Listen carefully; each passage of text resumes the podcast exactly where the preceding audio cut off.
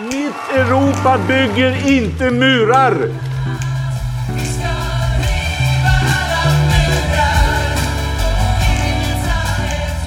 Syftet med de åtgärder som vi nu presenterar är att skapa ett andrum för svenskt flyktingmottagande. Mycket av det som regeringen sa igår ställer ju oss vi positiva till och vi tror också att en del av det kan dämpa trycket. Men vi är fortfarande oroliga för att det inte kommer att vara tillräckligt. Snälla, gör inte det här. Splittra inte familjer. Utsätt inte människor för ännu större risker.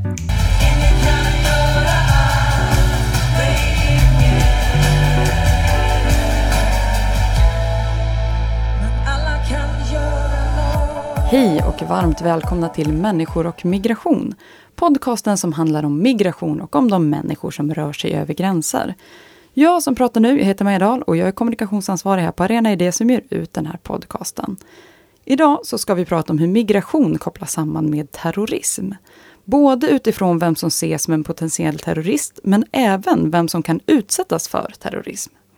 Ja, efter dådet på Drottninggatan så skrevs otaliga krönikor om att Sverige utsatt för sitt första terrordåd och att vi nu vaknade upp till ett nytt land. Men stämmer verkligen det? Varför ses Rakhmat Akilov som terrorist men inte Peter Mangs? Vad säger egentligen terrorlagstiftningen? Vad säger politikerna? Och vad får det för konsekvenser för vilka politiska förslag som läggs? Ja, med mig för att diskutera detta viktiga ämne har jag som vanligt Arena Idés utredningschef, statsvetaren Lisa Pelling. Välkommen! Tack så mycket. Och asylrättsadvokaten och numera även doktoranden vid Uppsala universitet, Ignacio Vita. Välkommen! Hej! hej. Dessutom så har jag tidigare i veckan intervjuat författaren och forskaren Mattias Gardell. Mattias Gardell är vetenskaplig ledare för Centrum för eh, mångvetenskaplig forskning om rasism vid Uppsala universitet och har bland annat skrivit boken Raskrigaren om Peter Mangs. Och i det samtalet som vi hade så gräver vi lite djupare i vem som är terrorist och vem som inte är det. Men innan vi lyssnar på intervju med Mattias så tänker jag att vi börjar med lagstiftningen. Vad säger egentligen svensk lag om terrorbrott, Ignacio? Vad är terrorbrott? Eh, ja, det är, eh, man kan säga att man gör, man gör en bedömning i tre, i tre olika steg. Till att börja med så, så ska personen ha begått en av de gärningarna då som listas i, i lagen. Och det kan vara mord, det kan vara misshandel, grov misshandel, det kan vara människorov, vapenbrott och eh, olika typer.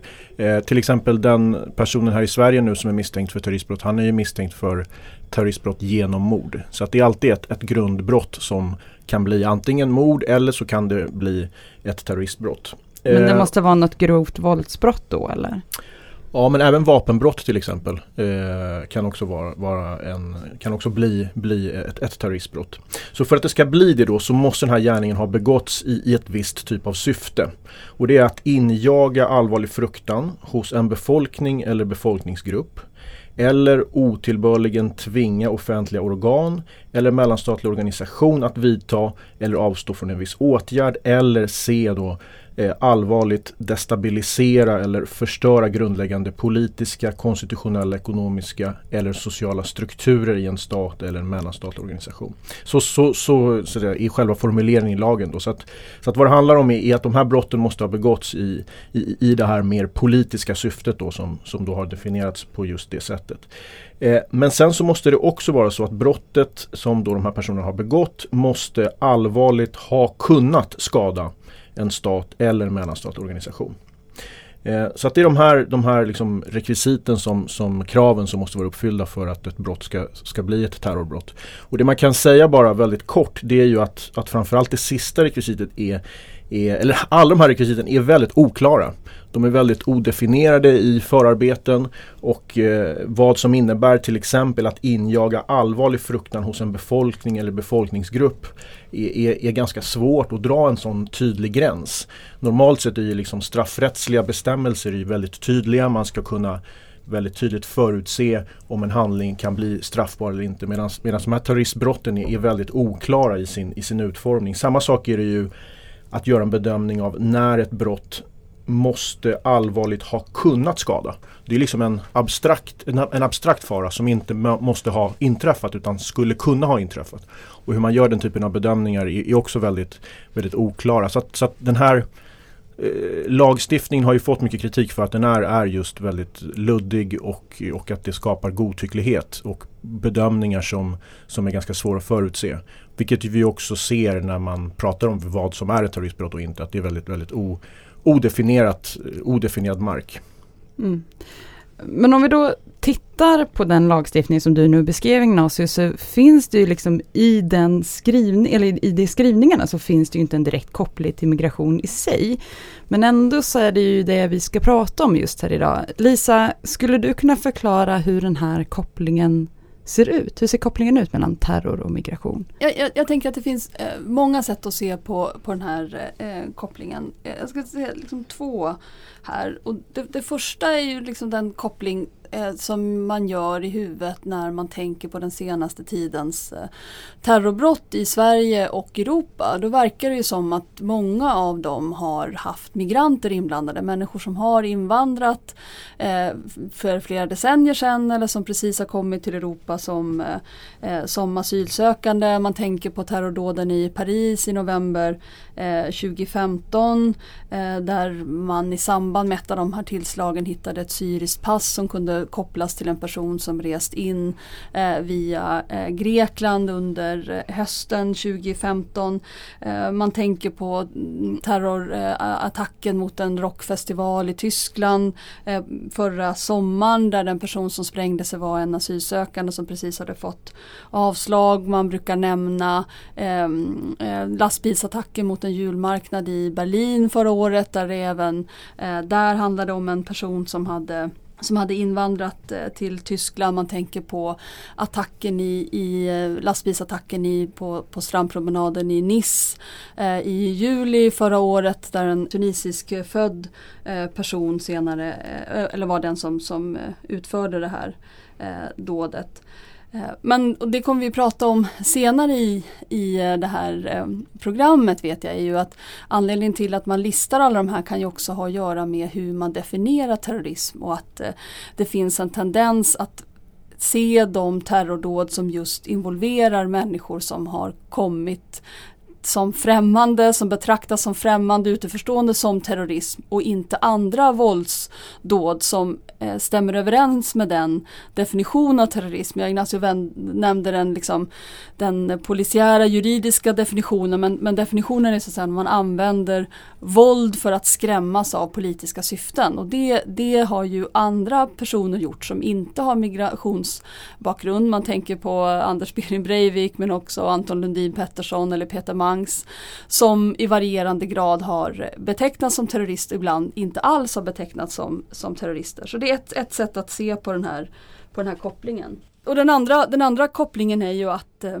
kampen mot terrorism eller åtgärder mot terrorism ofta kopplas samman med migrations och asylpolitik. Och det här är ju någonting som, som har att göra med såklart att, att det har uppstått en, liksom en, en tanke om att terrorismen framförallt begås och terrorhandlingar framförallt begås av människor som har korsat gränser, som har tagit sig in i Europa, att man därmed skulle kunna bli av med terrorismen genom att reglera migrationen, reglera asyl systemet på ett, på ett annat sätt. Och två väldigt aktuella exempel om man vill gå utanför Sverige är ju den franska valrörelsen, eh, presidentvalrörelsen som, som Eh, Eh, väldigt mycket dominerades av Marine Le Pen, eh, högerextrema Front Nationals eh, ledare som under hela valrörelsen krävde att eh, personer som av den franska säkerhetspolisen har blivit klassificerade som personer som bör övervakas. De har fått eh, en, eh, en så att säga en, en de finns med i polisens kartotek av personer som måste övervaka att Fish S. Att de, samtliga de skulle utvisas från eh, Frankrike, berövas sina franska medborgarskap och, och utvisas från Frankrike.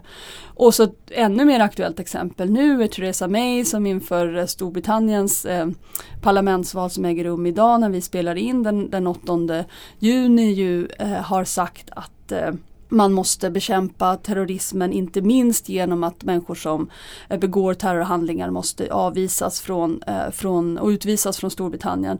Och hon säger liksom ordagrant i en intervju häromdagen If human rights laws stop us from doing this we will change those laws so we can do it. Så ett öppet i valrörelsen som liksom kandidat till att bli Storbritanniens premiärminister sagt om det är så att mänskliga rättighetslagar hindrar oss från att utvisa människor som vi misstänker för terrorismen som har gått terrorhandlingar, då kommer vi att ändra de eh, lagarna. Så det har verkligen tagit den här eh, frågan till en annan eh, nivå. Har det alltid varit så Lisa att man har kopplat det här ganska tajt ihop eller har det här förändrats över tid? Ja det har det. Eh, alltså, då är det liksom, ska man teckna den liksom svenska terrorismens historia? Var ska man börja? När användes första gången eh, våld i syfte att skrämmas liksom, för politiska syften? Ja, eh, ofta så brukar man i den moderna historien gå tillbaka till eh, eh Amalthea, eh, mannen och sprängningen av, av fartyget Amalthea då i Malmös hamn, det var strejk bland hamnarbetarna och man använde ett skepp för att frakta dit strejkbrytare och tre ungsocialister rodde ut och placerade en,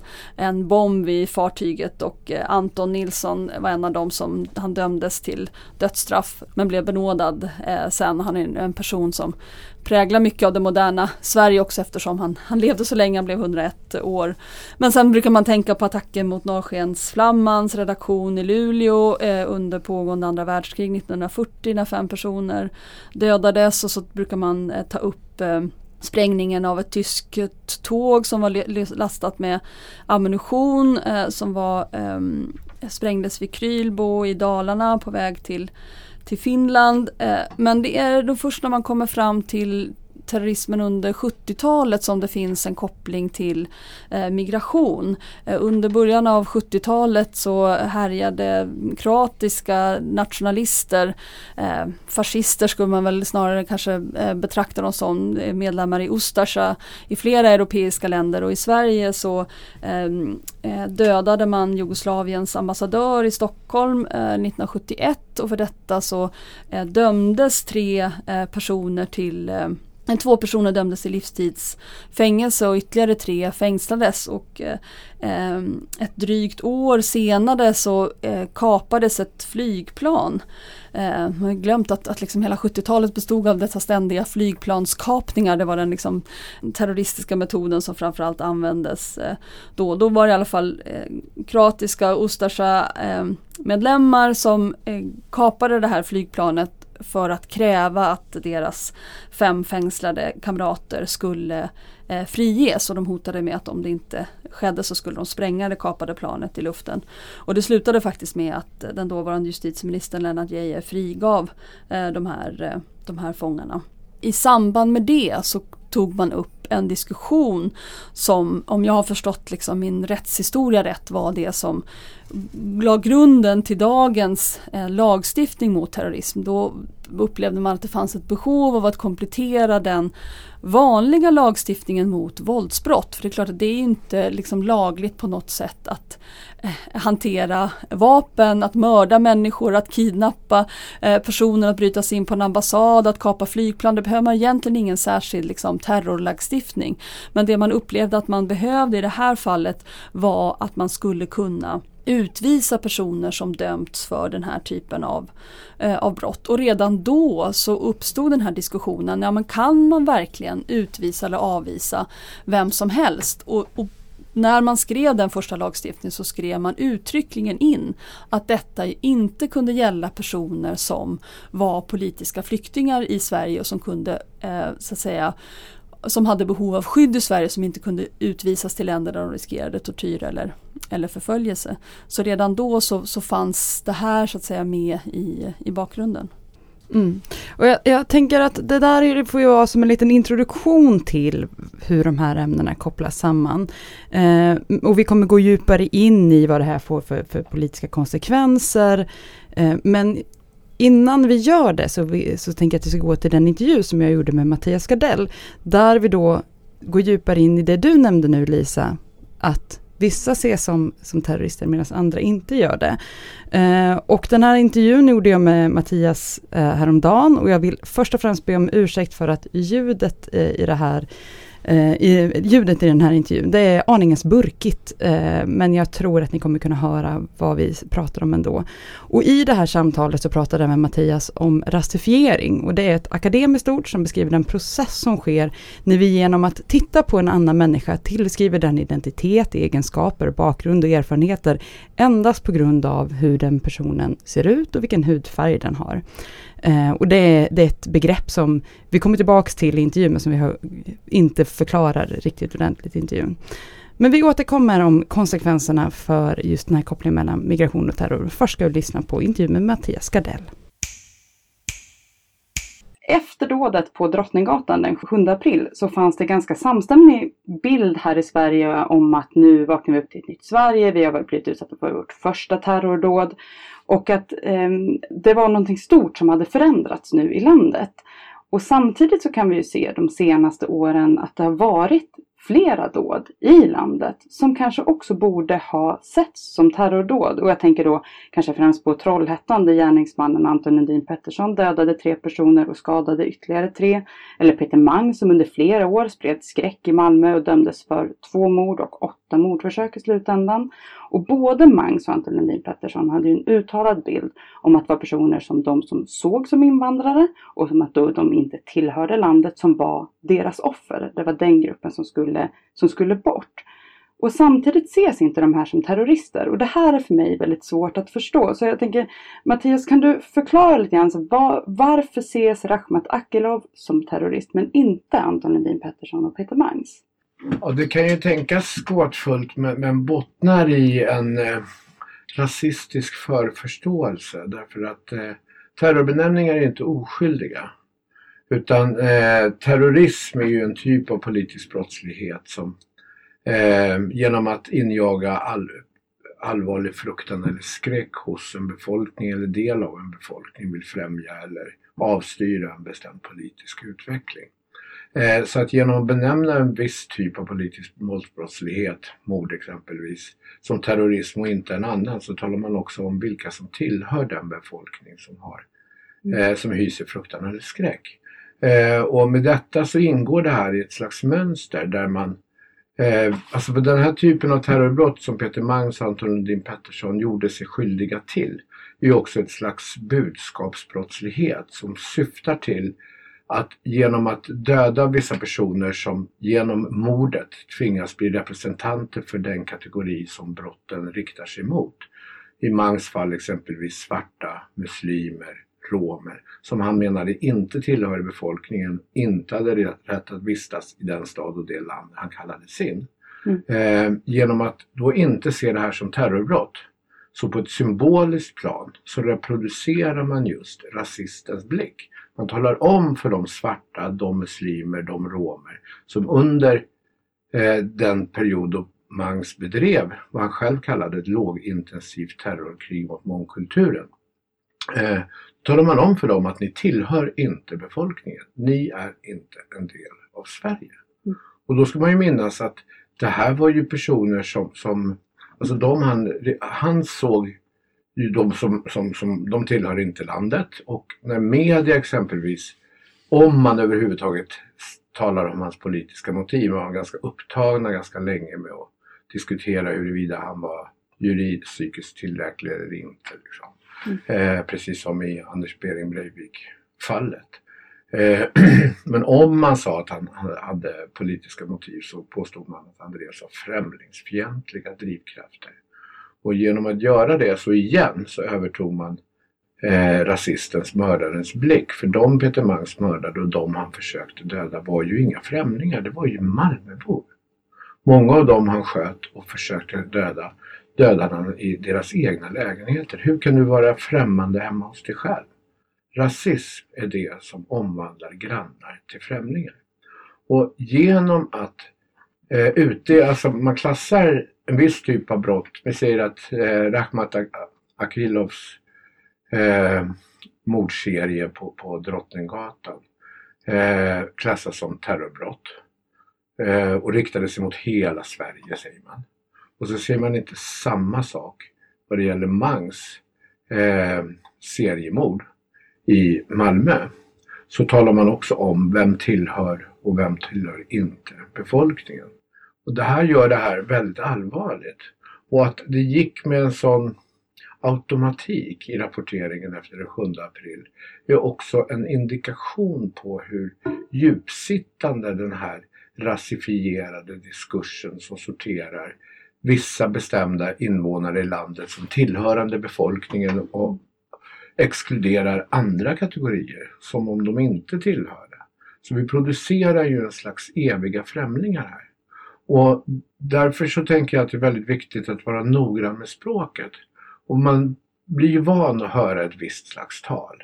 Så när vi till exempel talar om andra och tredje och fjärde och femte generationens invandrare så blir man ju lite svimfärdig för att du kan ju inte bara fortsätta vandra. Du blir inte en evig vandrare. Det är som ett sätt att säga att du är en evig främling. Egentligen så handlar det ju om andra, tredje, fjärde, femte generationens svenskar. Men vi kallar det inte så. Och på det sättet så, så, så blir det extremt problematiskt när vi applicerar den här typen av kategorier för att förstå oss på terrorbrott. Som är en verklighet som vi kommer att tvingas leva med. Eh, och det är ju inte så att Mangs och Lundin Pettersson var de första heller. Enbart sedan eh, millennieskiftet så har fascister av politiska skäl mördat åtminstone 20 personer i Sverige. Inga av dessa mord klassas som terrorbrott. Varför gör ni inte det? Jag tänker du har tittat väldigt djupt in på framförallt fallet kring Peter Mangs och läst mm. om hur förundersökningarna sett ut. Och så. Varför ser man inte de här brotten? Du har varit inne lite grann på just vem man ser som offer. Men deras handlingar måste ju fortfarande och deras politiska manifest som de lämnar efter sig måste ju fortfarande kunna tolkas som en politisk aktion, att man vill sprida skräck. Det som är grunden liksom, till ja, visst. Peter Mangs var ju mycket politiskt medveten, mycket eh, beläst i vit maktlitteratur, i ockult fascism och hade läst in sig mycket mm. noggrant på det ledarlösa motståndets taktik som är den taktik som såväl Akilov som, mm. som Mangs mm. och Lundin Pettersson och andra har valt att följa. Han efterlämnade politiska tankar nedtecknade i en dokumentmapp som han benämnde den germanska filosofin som åklagarna valde att lyfta bort i största delen från rättegången och från förundersöknings förundersökningsprotokollet. Så det kom aldrig rätten till det. Vilket också medförde att, att åklagaren när man under hovrättsomprövningen skulle testa om det inte här handlade om hatbrott mm. eh, hade tagit bort det underlag som hade möjliggjort för den bedömningen. Och det här är ju extremt allvarligt. Och har man en terrorlagstiftning och är, försöker man försvara en demokratisk rättsordning så är det ju en viktig princip att lagen är lika för alla. Mm. Och då kan man inte applicera en lagstiftning så ojämnt som man har gjort idag.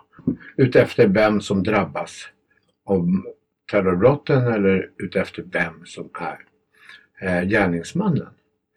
Det är också så att Sverige är inte unikt i det här. Jag har i en kommande bok, Den ensamma terroristen, som jag skriver ihop med historiker Helene Löv och en social medieforskare i Umeå som heter Mikael Dahlberg Grundberg gått igenom eh, alla de kända eh, ensamvargar som har opererat i Europa och Förenta Staterna och Kanada sedan millennieskiftet. Lite drygt 200-130 stycken i Europa i 20 olika länder. Och i varje enskilt fall så upprepas exakt samma mönster. Är gärningsmannen bit och fascist eh, så, så bortser man från den politiska motivbilden till förmån för spekulationer om att gärningspersonen grips av psykisk ohälsa måste vara en ensam galning. Och i varje enskilt fall där gärningsmannen har varit en muslim så hänvisar man till storheter som islam eller muslimsk kultur som om det i sig skulle ha ett förklaringsvärde. Så det här sättet att tala reproducerar samma rasistiska teknologi som sorterar befolkningen i bestämda kategorier i termer av vem som är värdefull och vem som är värdelös. Vem som har en berättigad plats mm. i våra länder och den som inte tillhör. Och det är oberoende av var någonstans man är född och vilket medborgarskap man de facto har.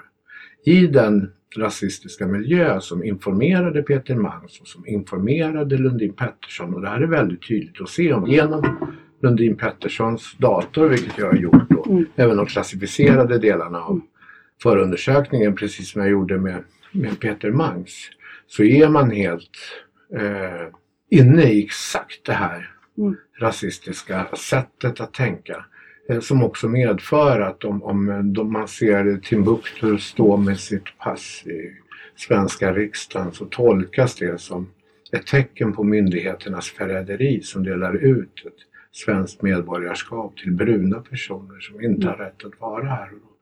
Jag tänker en annan del av varför de här två personerna inte ses som terrorister är ju kanske också kopplingen till vilka de är i landet. Det är personer som är födda i landet, svenskfödda föräldrar, de är vita. Eh, och att de ses som en av oss. Mm. Precis som när Breivik, när Åsne Seierstad skrev om Breivik så döper mm. de boken till En av oss. Mm. Det, det är liksom in och försöker reda ut det så här, Varför kan vi inte se en person som är, ser ut som mig som terrorist? Mm. På grund av samma rasifierade klassifikationssystem så rasism är ju en slags teknologi som producerar folket. Mm. Eh, en sorteringsmekanism. Så som berättar vem som är vem, vem som har rätt till vad, vem som bör vara var någonstans, vem som är hemma var någonstans. Mm. Eh, och det är så kraftigt att den också kan exkludera människor som är födda här. Så mm. absolut, eh, Lenin Pettersson, Mangs, Breiviks sågs som en av oss. Att Breivik ändå kallas, klassificeras som terrorist beror på måltavlan. Han riktade sitt våld mot den politiska klassen, mot Arbetarpartiets ungdomsförbund sommarläger och mot den eh, norska riksdagen. Eh, och därför slog han eh, också mot andra vita och den politiska gemenskapen på ett tydligt sätt. Mangs Lundin Pettersson riktade sitt våld mot svarta, mot muslimer, mot romer bruna människor som de ansåg inte hade rätt att bo i det land som var deras. Och där ger vi dem rätt genom att? Genom att hålla på så här, genom mm. att media återberättar den här berättelsen. Och jag gick igenom den media som var. Och precis som du säger att, att äh, Aftonbladet, Sydsvenskan, äh, Public Service och så pratade om 7 april som nu har det hänt. Sverige har drabbats av ett terrorbrott. Möjligen så, så hänvisade man också till eh, attentatet på Drottninggatan 2010 när Taimur Abdul-Wahab eh, sprängde sig själv och sköt ingen annan i luften. Mm. Eh, och då kunde man kvalificera genom att säga att, att det här var det första framgångsrika eller, eller genomförda terrorbrottet. Och då tänkte jag ett tag att ja, ja, det kanske är därför att de de klassar enbart terroristbrott som faktiskt har dödat människor som mm. terrorbrott. Eh, men då igen så osynligt tar man bort alla dessa 20 stycken mord utförda av eh, vita fascister av politiska skäl som bara försvinner ur statistiken när man gör en sån benämning. Eh, och den terror, alltså Malmö, eh, under Peter Mangs bedrev sitt lågintensiva terrorkrig i ungefär åtta år. Om man räknar in förberedelserna så var det ett årtionde. Eh, och jag talade med väldigt många människor i Malmö, sådana vars kroppar gjordes till måltavla under terrorkrigets årtionden och sådana vars kroppar gjorde att de inte kände att eh, det här kunde drabba dem själva eller ens barn. Och beroende på vem man var och hur man såg ut, eftersom Peter Mangs valde sina offer enbart på på basis av utseende eller de namn som fanns i trappuppgångarna där han spanade efter eh, sina kommande offer. Mm. Eh, så upplevde man ju det här väldigt olika. Och när Pet eh, Stefan Löfven går ut på sin Eriksgata och talar om att det är viktigt att ta människors oro på allvar. Så har han ju alldeles rätt. Vi måste ta människors oro på allvar.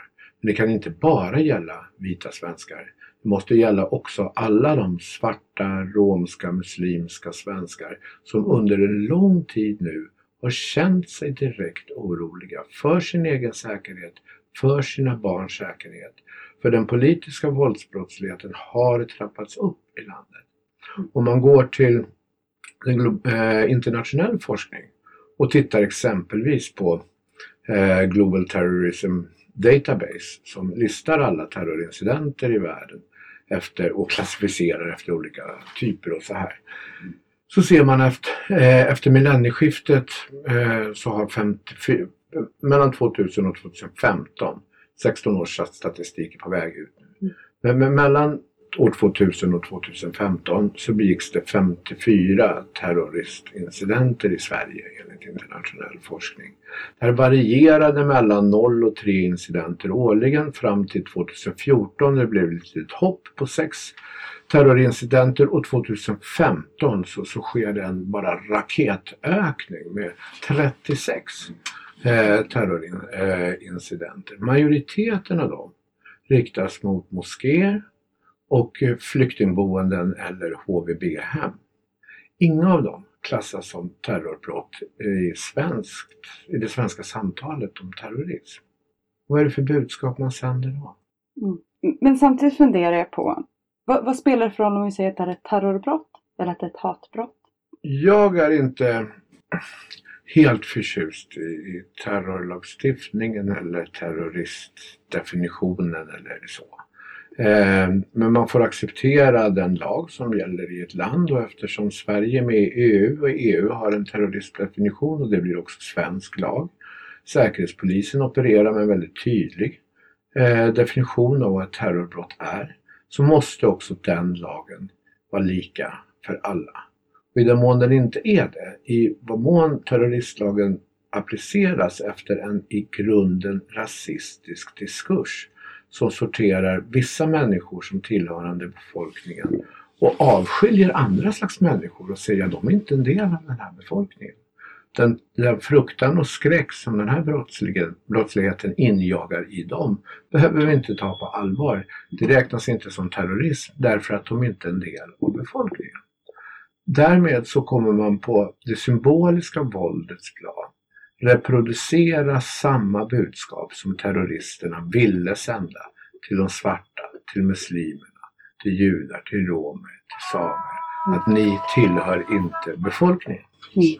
Det det kan få i slutändan är konsekvenserna att vi fortsätter dela upp på samma sätt och att vi faktiskt genomför den politiska gärning. Det, förstärker ja. det här. Eh, vad Peter Mangs syftade till, det är att utnyttja den misstänksamhet och eh, de frustrationer som finns i våra allt mer segregerade städer. Eh, vi har ju levt, alltså under samma tid som han bedrev sitt terrorkrig så kom Sverige att omvandlas till ett av de mest segregerade samhällena i hela OECD-området. Segregationens basis är klass. Rika bor för sig, fattiga bor för sig. Men eftersom det samvarierar med den strukturella rasism som visar forskningen i en lång rad olika projekt eh, medför att om du är svart, om du är, har ett muslimskt namn, om du är öppen rom, om du tillhör de kategorier Mangs benämnde det värdelösa livet, de som inte har rätt att vara här, så har du mycket svårare att få ett arbete som motsvarar dina kvalifikationer. Du blir därför hänvisad till lågstatusarbeten, låglönejobb, arbetsmarknadsbefrämjande åtgärder, socialbidrag och får därför svårt att finna en bostad på den eh, fina adressen. Du blir hänvisad till speciella uppsamlingsområden för den nya underklassen som blir allt mer kodad i icke-vita eh, nyanser. Det här sker samtidigt som Sverige fortsätter att upprätthålla den officiella berättelsen om Sverige som ett annat land som inte har någon rasism. Sverige som det mest toleranta landet på jorden. Och, så eh, och skillnaden mellan den officiella berättelsen och den upplevda verkligheten skapar ju spänningar och frustrationer. De spänningarna och frustrationerna såg ju Mangs tydligt. De ville han arbeta med för att försöka vända delar av befolkningen mot varandra. Omskapa våra identiteter till antagonistiska eh, identiteter som skulle utvecklas i predatorisk riktning. Han förstod ju att han ensam inte kan starta raskriget. Han måste spä på fruktan, oro, misstänksamheten, känslan hos svarta och muslimer och romer att polisen tar inte de här brotten på allvar. Det går en vit mördare omkring och skjuter människor som ser ut som oss. polisen tycks nonchalera det. Man pratar inte om terrorbrott, man pratar inte ens om hatbrott, man pratar inte om politisk brottslighet. Det är som att det inte spelar någon roll. Mangs berättade för mig flera gånger, det var ju ingenting som hände, för ingen som betydde något. Så han menade att det här slags liv som han riktade sitt vapen mot, sina vapen mot, ett värdelöst liv, räknas inte. Han klassificerade det som skräp, som ohyra, som smuts, människor på fel plats. Eh, och han skulle sända det budskapet till dem. Det var tanken. Och vi har inte råd att sända samma budskap från det officiella Sveriges sida. Polisen kan inte sända samma budskap. Media kan inte sända, sända samma budskap.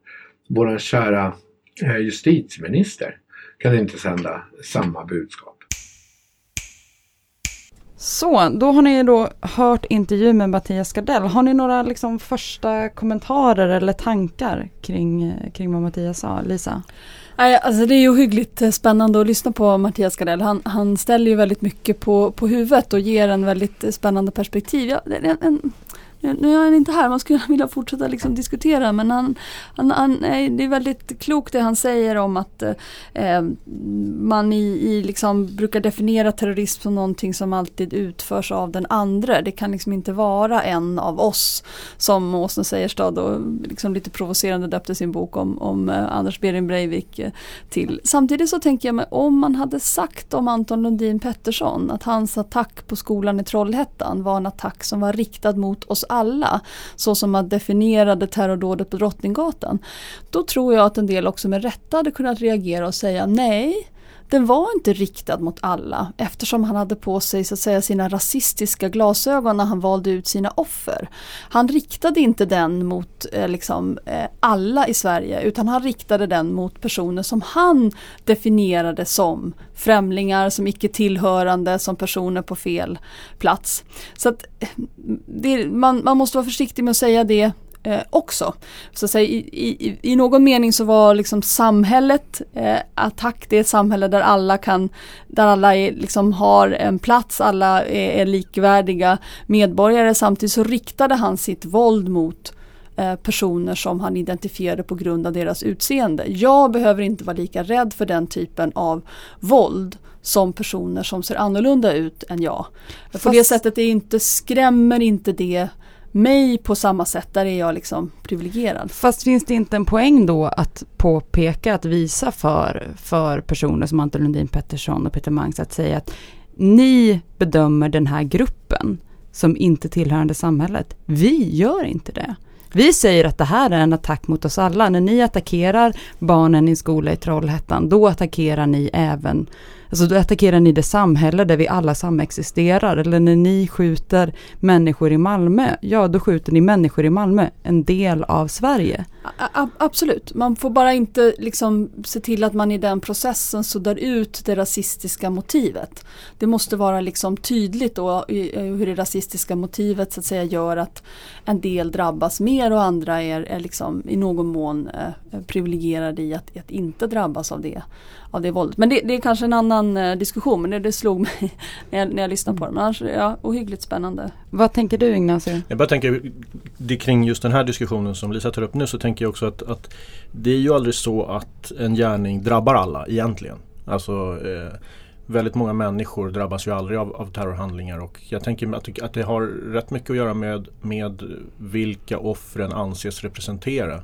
Och att, och att när, när det, för jag menar direkt, för terroristbrott ska det ju räcka att det är en del av befolkningen. Det behöver inte vara hela befolkningen eller, eller liksom den största delen av befolkningen. Utan att, att den riktar sig mot en grupp av människor som betraktas som antingen en del av befolkningen eller, en, eller hela befolkningen ska ju liksom räcka. Men det är ju där som jag tycker att Mattias har en, en väldigt stor poäng i att, i att det spelar väldigt stor roll vem det är som drabbas och, eh, och också vem det är som begår brotten. Och den, den kombinationen liksom skapar ju en struktur som, som, som ju såklart är rasistisk och som gör kopplingen terrorism och migration väldigt stark. Eh, och, och leder oss till tanken att terrorism kan i princip bara begås av människor som migrerar hit. Och därigenom så ger det oss rätt att liksom eh, angripa eller, eller liksom rikta mass, massa repressiv politik gentemot den gruppen som, som migrerar. Eh, och det, eh, samtidigt så finns det ganska lite empiriskt stöd för den kopplingen. Alltså eh, det är ju extremt få personer som har kommit till Sverige som har begått terroristbrott till att börja med. Så att, så att den kopplingen är liksom väldigt farlig att göra för att den, den har liksom inte en, en, en empirisk grund och det tycker jag är det mest problematiska som vi ser just nu också kring Alltså politikutvecklingen som sker när man betecknar någonting som terrorism och kopplingen man gör till migration och hur liksom migrationspolitiken blir också allt mer restriktiv just på grund av det här liksom terrorhotet eller säkerhetsaspekten av det. Att den, den liksom saknar rationalitet, den saknar konsekvensanalys och eh, därför blir jag lite sådär, eh, Mattias säger att man måste, man måste acceptera terrorismdefinitionen och den här lagen och sådär. Jag tolkar honom som det ändå, att, att han Eh, han vill inte gå in och, och, och ifrågasätta den för mycket som, som jag tolkar honom. Jag, jag kan ha feltolkat honom. Men jag tycker man bör verkligen fundera på vad, vad är det för fördelar med att beteckna någonting som, som terrorism. För det, det vi ser nu är att så fort en gärning betecknas som terrorism så händer ju massa saker. Eh, som inte nödvändigtvis leder till något, varken ett bättre samhälle, mindre rädsla eh, utan mer repression baserat på liksom ett väldigt svagt empiriskt underlag. Och det tror jag inte är särskilt bra för att motverka den typen av våld och brottslighet som man, som man vill bekämpa. Och då bör man nog någonstans bör man ställa sig frågan varför, alltså är det nödvändigt att ha en definition som är så odefinierad, den är så luddig och den skapar utrymme för just den typen av rasistiska praktiker som han, som han pratar om. Eh, så att det är en strategisk fråga tycker jag. Att så här, mm, ska vi fundera på om det kanske är så att vi vi ska avskaffa, det är helt totalt eh, orimligt liksom rent, rent politiskt att göra det. Men, men det, det, är en strategifråga där tycker jag om vad som, hur vi ska beteckna de här sakerna och vilka konsekvenser det får. Men vilka konsekvenser får då den här kopplingen som dras mellan terror och migration?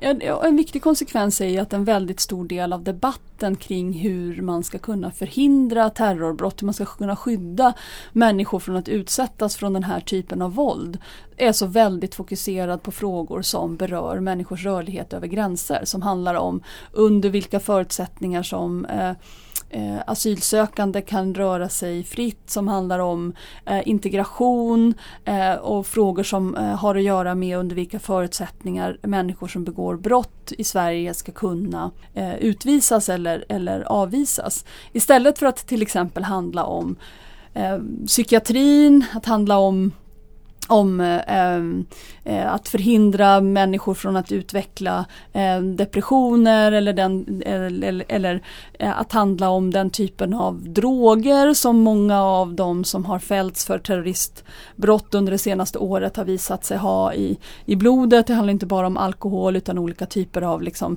droger som man även ger till soldater för att de ska prestera bättre i strid och sånt där. Alla de frågorna har liksom hamnat i bakgrunden istället har man fokuserat på, på migrationsfrågorna. Och det gäller väldigt i hög grad också eh, den svenska debatten. Till exempel så har ju Sverigedemokraterna upprepade gånger lagt fram förslag om att man ska kunna återkalla eh, medborgarskap, alltså att människor som har dubbla medborgarskap precis på samma sätt som nationella fronten i Frankrike ska beröva sitt svenska medborgarskap för att enklare kunna kunna avvisas. Man har till och med föreslagit att människor på sin berott ska kunna bli statslösa. Så man ska beröva sitt, sitt medborgarskap helt och hållet.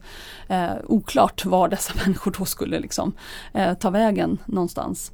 Eh, men så finns ju också de här förslagen som kom upp efter attentatet på Drottninggatan som handlade om asylsökandes eh, rörelsefrihet. Det här ganska absurda eh, förslaget om att avvisade asylsökande skulle förses med fotboja till exempel. Mm. Men Ignacio, som liksom asylrättsadvokat som ändå möter de här människorna, kan man märka någon skillnad i asylprocessen utifrån hur man pratar om migranten som en liksom, potentiell terrorist? Alltså jag, skulle säga att det finns ganska stora konsekvenser. Eh, jag tror att hela liksom, synen på migranter som potentiella terrorister eller som brottsliga överhuvudtaget. Man brukar tala om den här kriminaliseringen av asylrätten. Alltså att, att man eh, talar om, om, om migration i termer av ett hot, en börda, en, en, en, en säkerhetsrisk. Och, och när man börjar göra det så förändras ju också vårt sätt att se på vem flyktingen är och varför flyktingen kommer hit. Det finns en misstänksamhet, det finns en, en, en tanke om att det är personer som inte har gjort rätt för sig. Det är personer som försöker dölja sitt, varför de är här och sitt syfte. Och allt det påverkar ju naturligtvis till exempel trovärdighetsbedömningar vid asylprocessen. Alltså när Både, liksom, både, både hos advokater och hos personer från Migrationsverket. Det är klart att vi alla blir påverkade av den bild som basuneras ut av våra politiker och i media om att migranter är potentiella terrorister. Och det gör, gör naturligt att deras rättigheter i asylprocessen urholkas. Ett väldigt konkret eh, som jag har liksom uppmärkt det är, det är, att, det är att asylutredningarna handlar väldigt mycket mer nu om eh, om identiteten, om var personen kommer att befinna sig. Det känns ibland som att asylutredningarna är liksom första steget i att kunna verkställa eh, utvisningar. Det har ju förekommit förslag om att polisen ska liksom vara i närheten vid asylutredningarna för att kunna eh, liksom vidta olika typer av åtgärder för att kontrollera personer som, som, som, eh, som söker asyl. Så att, så att jag tror att kontrollen och repressionen mot asylsökande ökar när man beskriver asylsökande på det sättet och deras rättigheter under asylprocessen påverkas också. också. Det blir allt svårare eh, för, för, människor att göra trovärdigt att de, att, och sannolikt att de är här för att söka skydd och inte av något annat skäl. Efter dådet på Drottninggatan den 7 april så har det ju lyfts en rad olika politiska förslag för hur man ju ska bekämpa terror. Och Lisa, du nämnde ju tidigare Miljöpartiets förslag kring fotboja på människor som nekats asyl och som bedöms vara en säkerhetsrisk. Det förslaget har vi diskuterat en del här i podden tidigare. Men ett förslag som vi inte har pratat så mycket om, som jag ändå tycker att vi ska diskutera lite, är det förslaget som bland annat Morgan Johansson har lyft om kriminalisering av deltagande i terrorgrupp. Alltså inte bara eh, att det liksom ska vara kriminellt att begå terrorråd utan även deltagande i själva grupperna som begår terrorn. Lisa, vad tycker du om det förslaget? Eh, jag, jag, tänker att, att, det sätt som diskussionen har förts kring det här förslaget eh, förstärker det här intrycket av att det som lagstiftarna, både alltså de riksdagsledamöterna men också eh, regeringen har i tankarna när man pratar om att förhindra medlemskap i terrorgrupp. Det är terrorgrupper som består av människor som, som antingen finns utomlands eller som har migrerat till Sverige utomlands ifrån. De exempel man nämner om man lyssnar på Anders Ygeman i Ekots lördagsintervju här för ett, för för ett tag sedan till exempel så, så nämner han inte terrorgrupper som Nordiska motståndsrörelsen till exempel som har gjort sig skyldiga till en rad terrorattentat i, i Sverige under, bara under de senaste månaderna utan man pratar om IS till exempel. Eh, så det, det, det, förstärker den här bilden av terrorism som någonting som främmande gör mot oss och inte som eh, infödda svenskar eh, så att säga begår. Mm. Ja, alltså det, alltså den, det, det förslaget tycker jag lider av samma problem som väldigt många av terrorförslagen gör, nämligen att det är väldigt oklara definitioner. Definitionerna, precis som Mattias var inne på, gäller inte lika för alla. Eh, och, och framförallt så är, det, så är det ett väldigt stort fokus på, på eh, just islamistiska organisationer medans Eh, eh, liksom högerextrema rörelser hamnar, hamnar ganska långt utanför det. Och jag tycker att det, jag, jag måste säga att jag, jag blir ändå lite, för, jag kanske är naiv, men jag blir ändå lite förvånad över hur Sveriges statsråd efter den här terrorattacken ändå eh, liksom spär på det här trots att det är så alltså förenat med sådana stora faror. Det är, man spär på rasismen och man ökar liksom både rädslan och det här irrationella politiska beslutsfattandet till ett ganska högt pris, nämligen en urholkning av rättssäkerheten för de här människorna som redan idag är utsatta och som kommer att drabba många människor som faktiskt är oskyldiga. Och det är liksom någon slags lärd, man, man tycker att man borde ha dragit någon slags lärdom e, efter allt som har hänt efter 11 september 2001. Nämligen att en mängd lagar som har varit väldigt oklara har lett till ganska allvarliga liksom kränkningar av mänskliga rättigheter. De har urholkats på lång sikt och det har liksom påverkat hela rättsstaten och, och många demokratiska rättsstater.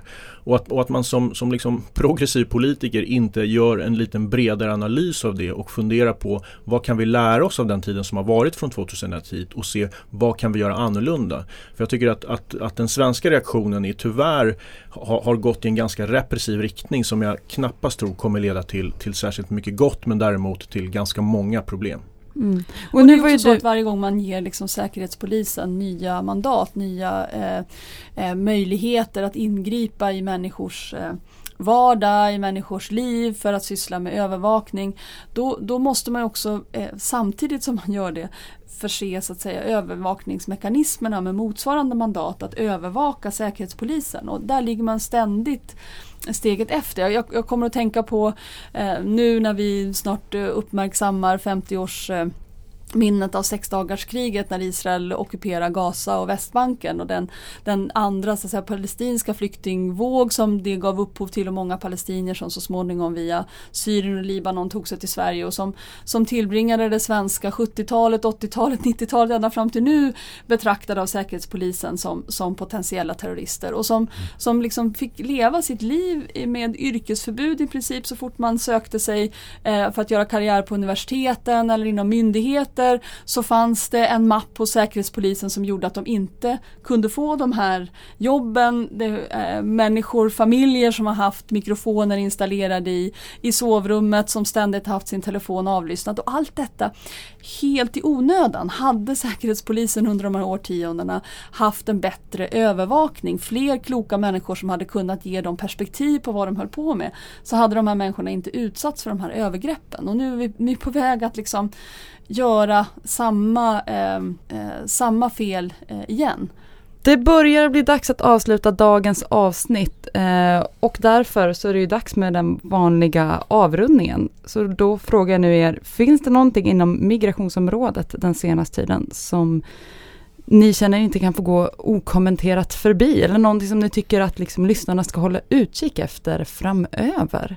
Jag tänker att det som upptar väldigt många människor just nu eh, ute i Sverige är eh, den nya lagen som ska göra det möjligt för ungdomar som går gymnasiet att få förlängt uppehållstillstånd i Sverige nu har trätt i kraft. Men att den är så ohyggligt komplicerad att inte ens de som ska eh, fatta beslut enligt den här lagen på Migrationsverket verkar förstå hur den ska tillämpas och ännu mindre vet eh, lärare och annan skolpersonal, alla som stödjer, alla värdfamiljer som har de här ungdomarna vid frukostbordet varje morgon och så som förtvivlat gärna gärna vill ge dem någon form av hopp vet inte om det går att ge det här avgörande hoppet till, till de ungdomarna för att orka än en dag, fortsätta gå i skolan, tro på en framtid här i Sverige. Eller om den här lagen för dem är helt betydelselös. Eh, och, och här skulle man önska att, att det, ja, det är bra att den har kommit till men eh, man måste begära av myndigheter, inte minst av Migrationsverket, att man väldigt tydligt informerar om vad det är som gäller och hur man ska gå till och inte minst utbildar sina egna handläggare i hur lagen ska, ska tillämpas. Det, det enda jag skulle vilja skicka med lyssnarna är någonting man kan hålla utkik efter. Det var någonting som jag och Mattias pratade om efter vi hade stängt av mickarna. Och det var reaktionerna efter Göteborgs stadsteater satte upp Jihadisten. Där har vi kanske det liksom främsta exemplet på hur vi ser liksom våldsmän, vilka det är man kan titta på eh, och försöka förstå att så här, den, den föreställningen i sig, det var så här ramaskri att man ens försökte förstå sig på vad det är som gör att en person går ut och blir jihadist. Medan eh, andra föreställningar som har problematiserat, till exempel när Uppsala stadsteater satte upp liksom föreställningen om Kapten Klänning, som då skulle, ha, eh, som har liksom våldtagit och misshandlat eh, unga tjejer i enormt utsatta situationer, så var det inget problem att försöka förstå hans inre psyke. Men att förstå en jihadist, det var liksom att ta det för långt. Så det är någonting jag tänker att lyssnarna kan fortsätta titta efter, de här exemplen över när, vem man får förstå även utanför det politiska samtalet, liksom i det kulturella samtalet. Och, och där, där, skulle jag bara vilja understryka också att det här som jag pratade om, om vi ska behålla och använda oss överhuvudtaget av terroristbegreppet. För det som händer när vi pratar om en terrorist är ju att vi förlorar liksom rationaliteten. Vi, vi slutar ens, ens försöka förstå de psykologiska och andra faktorer bakom det. Och så länge vi gör det så kommer vi aldrig att kunna kunna bekämpa den typen av, av brottslighet. Och precis det som du, alltså reaktionen som du beskriver Maja, det är ett sånt tydligt exempel på vad som händer när vi använder oss av väldigt politiska odefinierade begrepp som, som bara du förstår? Jag förstår. Bra. Jag förstår. Med det sagt så är det då dags att avsluta dagens avsnitt. Tusen tack Lisa Pelling och Gymnasievita för att ni var här och pratade terror med mig idag. Och ett stort tack till Mattias Gardell som gav av sin tid att förklara för oss skillnaden och vad det är som gör att en person ses som terrorister och inte. Nu tar människor och migration en liten sommarpaus. Eh, och är återigen i era öron i augusti. Eh, ni får helt enkelt klara er utan oss fram tills dess. Vill ni lyssna på något annat Arena Idé ger ut så har ni ju våran syskonpodd Pengar och politik och Jakten på den jämlika skolan. Bara leta upp dem där poddar finns. Ni har även Arena Play där vi lägger upp inspelningar från arena, några av Arena Idés seminarier. Har ni frågor eller kommentarer på dagens avsnitt eller om ni vill ge oss tips på någonting vi borde titta närmare på till hösten så får ni jättegärna twittra det till oss på attarenaidé eller skriv det på vår Facebook-sida. Sök på människor och migration så hittar ni oss där. Och glöm inte att tipsa era migrationsintresserade vänner av att börja lyssna på podden. Tusen tack för den här terminen får jag väl säga och ha det bra. Hej då! Tack så mycket, hej då.